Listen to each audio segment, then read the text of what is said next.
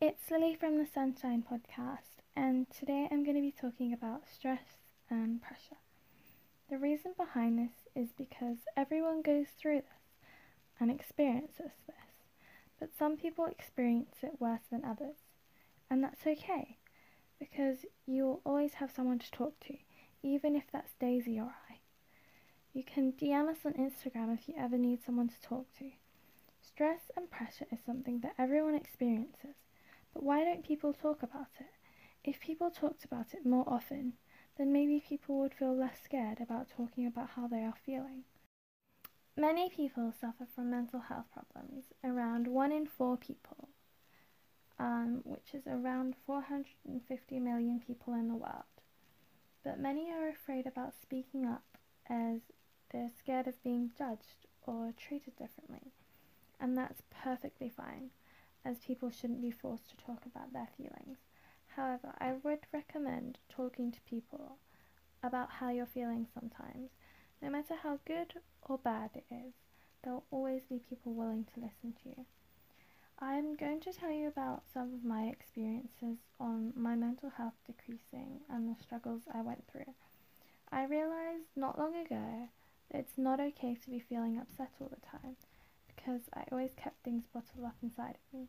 And when I finally spoke up about it to some people, like my teacher or my parents or my friends, I noticed that even though it may have taken a long time to get better, I did get better and was much happier, and I didn't have those constant thoughts racing through my head. And I was struggling a lot due to the pressure I was put under, as I was always compared to others, and that dragged me down a lot. And I know it's very difficult, but sometimes it's just good to cry and talk to people. People shouldn't judge you for that, as everyone has emotions, but sometimes they just build up as you bottle things inside of you.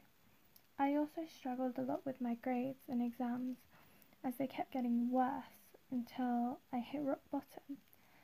And I know most people can get really stressed and overwhelmed when it comes to exams, and that's okay. Don't tell yourself that you did really bad just because you didn't achieve what you wanted, or other people may have achieved a lot better than you. Just know that you revised and practiced, and you may have made a few small mistakes, and that's okay. No matter what, don't get upset over it because everyone will experience it, but some people may be worse than others. But once I realised how to get past this, my grades gradually shot up again don't focus on all the bad things in life. Try and focus on the good things and don't get brought down with one or two exam results that you may have not got as well as you wanted. Just remember that you tried and did well.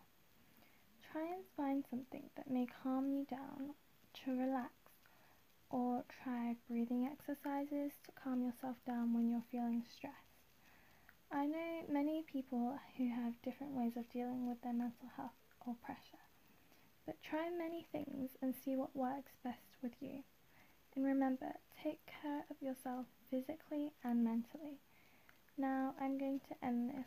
Um, so if you have any recommendations on what we should talk about next, just DM us on the Instagram at the Sunshine Podcast.